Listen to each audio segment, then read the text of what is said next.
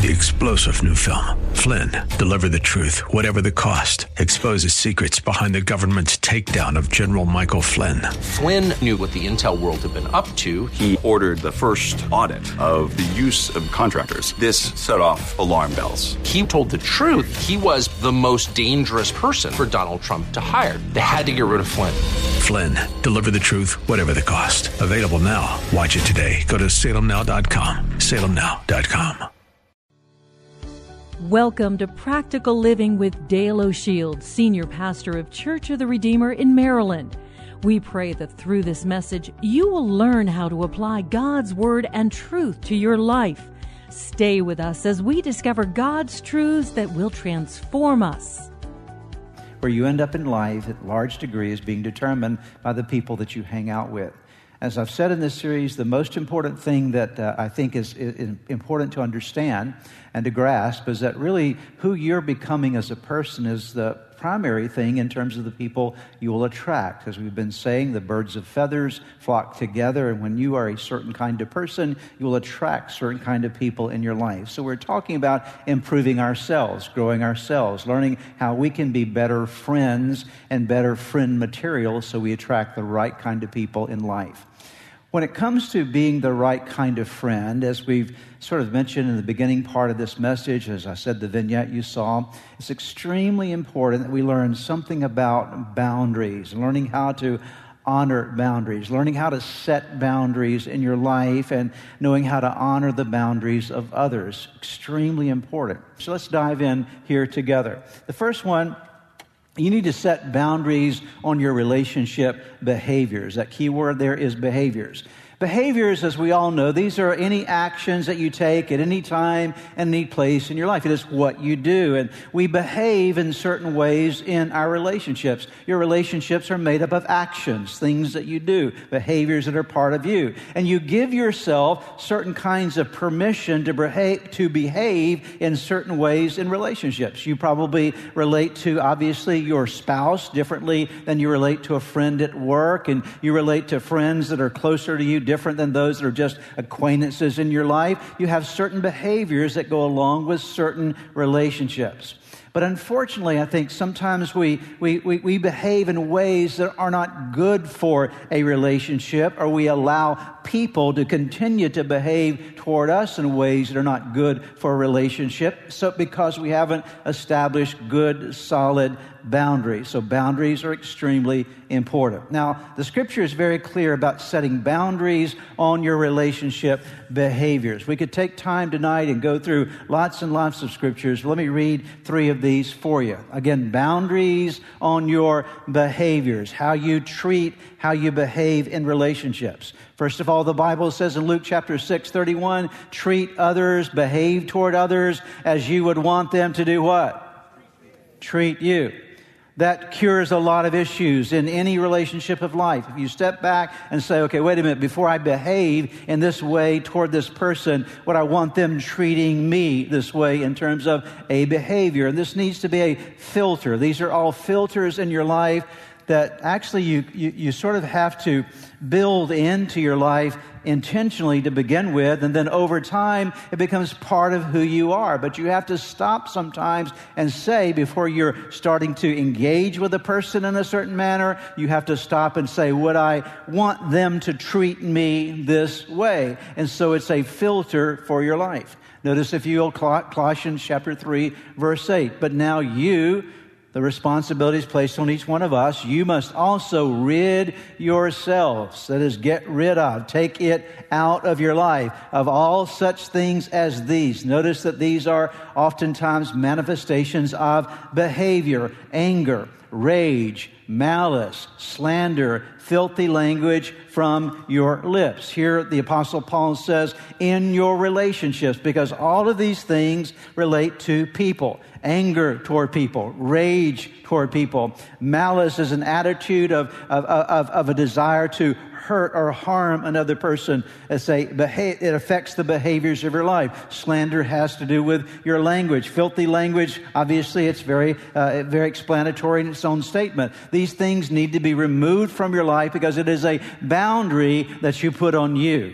At this point, it's not a boundary being placed on someone else. It's a boundary that you are putting on your own life. Proverbs 25 verse 17 says this, don't wear out your welcome by staying too long at the home of your friends, or they may get fed up with you always having you there and wish you hadn't come. That's a boundary that is on your, see, it's invading a person's life. And if you overly invade people's lives, the old saying is you do wear out your welcome. And so these are all biblical principles. But in our world today, we've lost some of the awareness of how we are to behave toward one another. And so anytime you're in any situation with any person, that you have a relationship with or attempting to build a relationship with, you stop and say, wait a minute, I need to make sure that my behavior is properly boundaried given what this relationship is. I need to put some boundaries on the behaviors of my life. No one else will do that for you. You're responsible for putting boundaries. I'm responsible for putting boundaries on behavior, how I behave toward people around me. The second thing that we want to talk about tonight is you need to set boundaries on your personal emotions. There's the key word there. Now, by the way, you'll notice as I go through tonight, I'm not talking about other people in your life, I'm talking about you and me. Because real boundaries are not really about what other people do. We'll get a little bit into that tonight, but it's more about what you do. And so we're talking about setting these kind of boundaries for your emotions yourself because your, your emotions are your responsibility. I think a lot of times we have a tendency when we're feeling something to want to place that blame on someone else. You make me feel is a statement that we will often use. You made me angry. You made me sad. You made me fill in the blank. But what that's doing, it's passing on responsibility to someone else that you need to own in your life and put some boundaries on what you feel. You and I, we are responsible for managing our own, what is the key word here? Emotions. We're responsible for this in our lives. And you have to choose what you will let your emotions do to you or what you will refuse to let them do to you. Your emotions can cause you to do a lot of things in life. You don't need to raise your hand on this one tonight as I ask you this question, but how many of you have done some things along the way or said some things along the way or reacted along the way to someone on the basis of an emotion that came up inside of you that you later regretted? Can get you into all kinds of trouble. Your emotions can move you in directions that are very damaging and ultimately can be damning to your life if you're not very careful. And so you've got to say, I'm going to allow these emotions, so I'm going to give these emotions some boundaries. There's certain things I will not allow these boundaries to cause me to do. Let me give you four of these areas that I think are the most common. We could talk about lots of them, but let me give you four of these areas where I think it's most common. Number one, you have to take responsibility for processing your what? Your anger. Whose anger? Your anger. You can't control somebody else's anger, okay? You can't control what somebody else is going to feel, what somebody else is going to, their emotions, but you can control your anger. And the Bible is very clear about our responsibility that when we feel angry, and by the way, everybody feels angry sometimes. There are times in your life that you're going, it's just a human emotion. And you probably have already felt that today at some point in time about something. If it's a car that's going slow in front of you, or if it's whatever the case might be, you have a moment where you feel an irritation, you feel a frustration, you feel an anger. And so I think it's extremely valuable to understand that even as Christians, we feel these emotions. There's nothing wrong with feeling the emotion of anger. It's not feeling it that's wrong, it's what you do with it that can become a problem in your life. And that's why the Bible says, in your, in your what? It's acknowledging that sometimes you're going to feel angry, okay? That's reality. But in your anger, that is when that anger comes into your world, when it gets inside of you, the emotion is there. What does the next statement say? Do not what? Do not sin. So there's the responsibility. Everybody's going to feel this at times. You're going to feel that moment, that surge of energy and frustration over whatever may be happening at a moment that's frustrating your life as a goal that's being blocked for you or some other thing that might be creating some aspect of anger in your life. The Bible says, in your anger, do not, do not what? Sin. Don't let it cause you to react in a way that's going to be hurtful to your relationship with God and hurtful in your interactions with others. Do not let the sun go down while you're still angry and do not give the devil a foothold. This is a verse or two verses that we could talk about in great length this weekend, but I'm not going to. I'm just going to touch on certain aspects of this. Don't let the sun go down. Don't let the anger sit inside of you.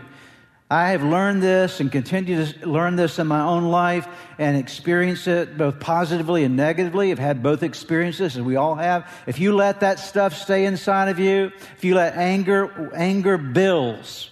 Have you noticed that? Because when you have anger inside of you, you begin to think about, okay, I'm angry about this, and oh yeah, and what about that? And yeah, well, that too. And before long, this, this, this little thing inside of you has now gotten really huge and really, really big. And that's why the Bible, Bible says, do not let the sun go down while you're still angry. It's, it's not necessarily, I don't necessarily believe it's referring to a 24 hour period, but it's referring to the idea of deal with it as quickly as you possibly can. Get rid of this. Get this thing out of your system because if you hold on to it, what are you doing in your life? You are giving the devil a foothold. You know, there's a lot of people who are in a lot of trouble with their life right now, and it all started with anger. It all started with a seed of anger inside of them, and that little seed of anger led to something else, which led to something else, which opened the door for the adversary in their life. And when it says the devil, here the apostle Paul is the apostle Paul is talking about the literal demonic elements of life. I'm not saying, nor is Paul saying here that you're going to become demon possessed, but I will tell you what, there will be a lot of hell that gets inside of you if you hold on to anger. Amen? So we manage our emotions. We process our anger. What else do we need to do? We need to deal with our hurts and our disappointments. These are the, the biggies that I'm calling them, all right? These are boundaries. Your boundaries. I get angry. Boundary is, okay, wait a minute. Before this affects me any further, I'm going to deal with it. I've been hurt. I've been disappointed. Everybody here has experienced hurt and disappointment in your life. You will continue to experience it throughout your life. A hurt is someone says something, someone does something, it offends you, it hurts your feelings inside. You feel the sting on the inside. You may or may not have anger associated with it. Sometimes it's just a hurt or a pain in your heart. We talk about our hearts being broken or our hearts being bruised. It can happen that way, and oftentimes it is associated with a disappointment. A disappointment is always associated with an expectation. You expected something and that didn't happen the way you expected it to happen. You were hoping for something to transpire and it didn't transpire or didn't transpire the way you hoped it would transpire. And so what did you feel? You felt disappointed, hurt, and disappointed. Now, let me ask you a question. If you hold on to hurt, inside of you, again, we're talking about boundaries, and you hold on to disappointments inside of you, what will be the end result of an unresolved, unprocessed hurt or disappointment in you? It's going to continue to work on you. Okay. It will continue. In fact, this is not, and don't take this the wrong way because this is not the only cause of what I'm about to describe here, but it is one of the causes of something called depression. Okay. There are lots of different causes of depression, and there are different levels of depression that we experience in life, but some levels of depression can, can, go very, can go back to the fact that we haven't dealt with a hurt or dealt with a disappointment. It can also lead to addictions. Addictions are substances that you put or you utilize, it may not even necessarily be a substance, but something you do to try to numb the pain at some level in your life, that you're trying to get this thing out of me. And deal, some, in some ways, it can be related to food or drugs or alcohol or, or even people. You can, you can be addict, addicted to certain kind of uh, p- people in your life in a negative way to try to deal with hurts and disappointments. So it's extremely important that we understand what the scripture says about this. See to it that no one falls short of the grace of God and that no bitter root. Here's describing that hurt and disappointment turning into a bitter root and it grows up to cause what? Cause trouble and defile many. I will tell you, there's a lot of people who've gotten again themselves into great trouble because they haven't dealt with their hurts and disappointments. And not only has it trouble them, but it's spread from them because if you're hurt, hurt people hurt people. Okay. Hurt people hurt people. And so if you have hurt in you, you hurt other people around you. The third one that is extremely important emotionally in terms of boundary is refusing to blame others. I'm going to refuse to blame others for my issues. Boy, this is a big one, isn't it? I think the important thing with this, number of important things here, but first of all, is to acknowledge you have issues. That's where it starts. Because a lot for a lot of people, that's not they, they can't even start there. They can't start with the basic fact that they have issues. What they want to do is think, no, everybody else has issues. I don't have issues. The reality is, every one of us have issues. Why? Because all have sinned and fallen short of the glory of God. There's not a single perfect person in this room or a perfect person watching this, this message this weekend. All of us have issues in our life that are our issues, that they're things that God wants to help us deal with and grow in in our lives, but we have to own them as long as we're projecting blame onto someone else. It's never going to do us any good. The next one that I want to talk about for a few moments is resisting the urge to resent and retaliate against others. That's the idea of now that I've been hurt, now I've moved beyond just I'm hurt and disappointed, I'm angry, but now I'm going to get into the mode of paying somebody back for what they've done to me. Very, very subtle. You can pay people back aggressively, it can be a very aggressive thing, or you can pay people back passive aggressively. You understand what that is? Passive aggressively is that I'm going to pay you back, and I'm going to pay you back either by hurting you aggressively the way you've hurt me. You said something that hurt my feelings. I'm going to say something back to you that's going to hurt you the way you hurt me. Or passive aggression is I'm just going to step out of your, I'm going to, I'm going to give you the silent treatment. You know, the silent treatment oftentimes is still payback. So I'm going to pay you back by just stepping out of your world, making you pay by not being a part of your world anymore. And so there's this resisting the urge to resent and retaliate, whether it be aggressively or passive aggressively, as we try to hurt somebody else because of the hurt they've caused us. It's only going to create damage for you. Do not repay anyone. Romans 12, 17 through 19. Do not, do not do not repay anyone evil for evil. Be careful to do what is right in the eyes of everyone, if it is possible, as far as it depends on them. No, as far as it depends on you. Live at peace with everyone. It continues here Do not take revenge, my dear friends, but leave room for God's wrath, for it is written, It is mine to avenge. I will repay, says the Lord. Let me give you a little side note here just for a moment. If someone has mistreated you and hurt you and damaged you in some way, you take it to God, you pray about it, you refuse to retaliate. Understand this God knows how to make it right. God knows how to put it right. You have to trust Him that He'll work it out so that you're not taking revenge in your own life. Notice Proverbs, uh, excuse me, Romans 12, 21 uh, was uh, do, do, not be overcome with evil, but overcome evil with good. Let's go to the next one here. Number three, set boundaries on how you define your personal worth. Let me review some things for you here. Everybody still with me so far this weekend? You ready? Okay. Boundaries, boundaries, boundaries, boundaries. Okay. This is extremely important because every person here, you define your worth in certain ways. How do you know that you you have value? How do you know that you have, a value, have value as a person?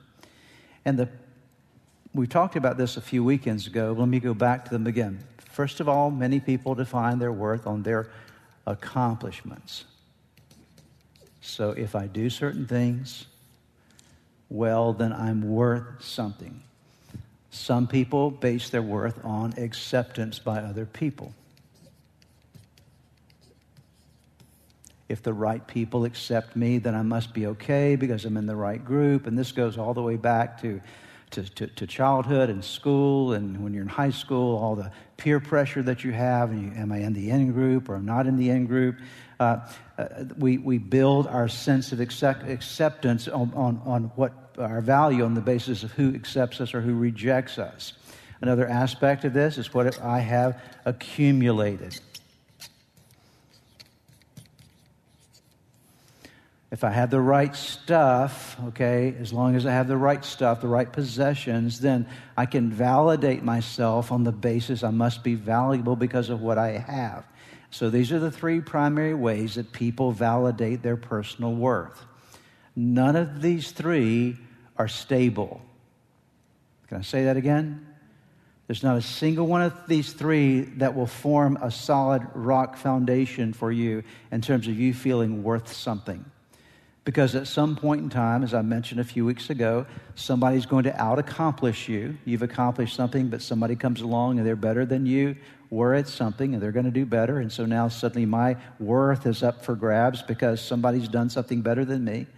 At some point in time, everybody in this room and everybody watching online, the people that you want to accept you are going to reject you. Not everybody's going to like you, and people that like you today, they may not like you tomorrow. Ask Jesus.